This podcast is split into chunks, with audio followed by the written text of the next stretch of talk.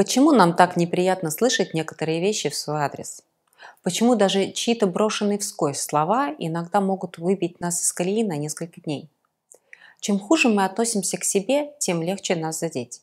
И в этом видео поговорим о том, как работает этот механизм и как его деактивировать. Многие до сих пор недооценивают силу сказанного слова, раздавая направо и налево замечания, советы, насмешки и даже оскорбления.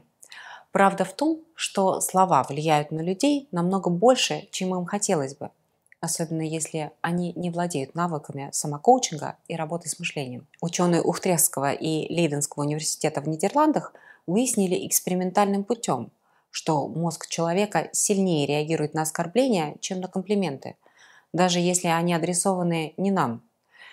И это вполне объяснимо, ведь люди – социальный вид, которому важно постоянно отслеживать динамику межличностных отношений, где большую роль играют слова. Хорошая новость в том, что свои реакции на чужие слова можно научиться управлять, и дальше вы узнаете, как это сделать.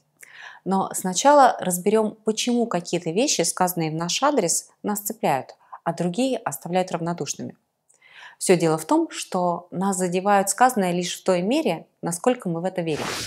Мы привычно сопротивляемся этому в себе, подавляем и поэтому активно реагируем, если нам на это указывают. Например, нас может задевать недоверие, если вообще-то мы о себе знаем, что честность – одна из наших главных ценностей.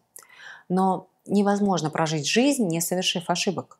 И в глубине сознания застревают каким-то слабым воспоминанием моменты, где мы были нечестны. Нечестны с людьми, самими собой. И в результате даже намек на недоверие вызывает в нас бурю негодования. Хотя на самом деле причину надо искать в себе. Причем иногда ретроспективно на несколько лет назад. За что вы корите себя? Что вы себе до сих пор не можете простить, если до сих пор указание на какие-то слабости вас триггерит? А теперь представьте, что человек говорит вам то, что даже близко не имеет отношения к вам. Например, у вас глаза карие, а вам говорят, что они голубые. Что вы почувствуете? Что подумаете? Скорее всего, недоумение. Или подумайте, что это вообще адресовано не вам, или что у человека что-то со зрением. Но вы же, скорее всего, не будете раздражаться, злиться или обижаться, верно? Что же делать, если в сказанных словах содержится некоторая доля правды о вас? Есть смысл признать эту правду и согласиться с ней, хотя бы внутри себя. Это освобождает. Главное при этом искренне простить себе свою неидеальность и не пускаться в самобичевание. Признание правды убирает внутренний конфликт между представлением о себе и фактами, которые ему противоречат. Конечно, на слова и мимику отдельных людей мы реагируем острее, чем на чьи-либо другие. И действительно, только близкие и значимые люди могут вызвать у нас самую сильную душевную боль. Но я хочу, чтобы вы сменили ракурс восприятия и посмотрели не на чьи-то слова и поступки, а на свои мысли об этом, на свой внутренний смысловой поток. Если вы регулярно смотрите наш канал, то уже знаете, что именно наши мысли о людях, событиях и фактах вызывают у нас эмоции. А дальше попробуйте поразмышлять вот над чем. Если все обстоятельства в нашей жизни, по сути, нейтральны, а эмоции по их поводу мы испытываем лишь из-за своих мыслей, то в отношениях с людьми ключевую роль играют только наши мысли о других людях и о себе. Нам нравятся люди, о которых мы думаем хорошо, и которые хорошо думают о нас. И нам не нравятся люди, о которых мы думаем плохо. То есть на самом деле мы имеем дело не столько с людьми, сколько со своими мыслями о них. И тут срабатывает интересная штука. Вы, наверное, слышали или замечали, что мы считываем эмоциональное состояние друг друга раньше, чем начинаем говорить. Это объясняется работой зеркальных нейронов мозга, отвечающих за подражание и эмпатию. Таким образом, если вы намеренно подумаете о человеке что-то хорошее, то у вас запустится эмоциональная реакция. И она будет считываться собеседником. Например, помню, как я однажды стояла в очереди в банке. Было очень много людей, шумно. И сотрудница банка, которая обслуживала клиентов, откровенно раздражалась практически на каждого следующего в очереди. Пока я за всем этим наблюдала, я ее разглядывала. Симпатичная женщина, немного за сорок, с уставшими глазами и очень красивыми руками. Я не думала о ней плохо. Я думала, что она, должно быть, очень устала от этого шума. Думала о том, что она, вероятно, совсем иначе реагирует на людей вокруг, когда выспалась и отдохнула, и представляла, как бы она выглядела, если бы улыбалась.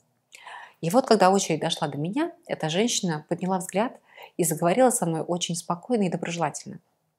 Это лишь один пример, но, поверьте, я проводила этот эксперимент десятки раз.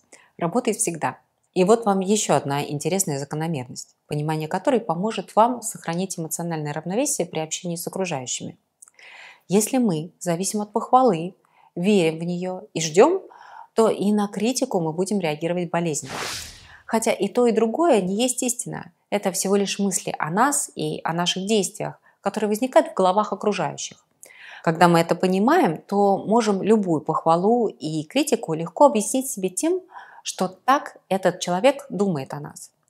И если на любые слова в наш адрес мы привыкаем смотреть именно через эту призму, нам гораздо легче относиться к ним нейтрально, не впадая в эмоции. Тренироваться такого рода отсоединению от чужих мыслей гораздо проще, когда нас хвалят.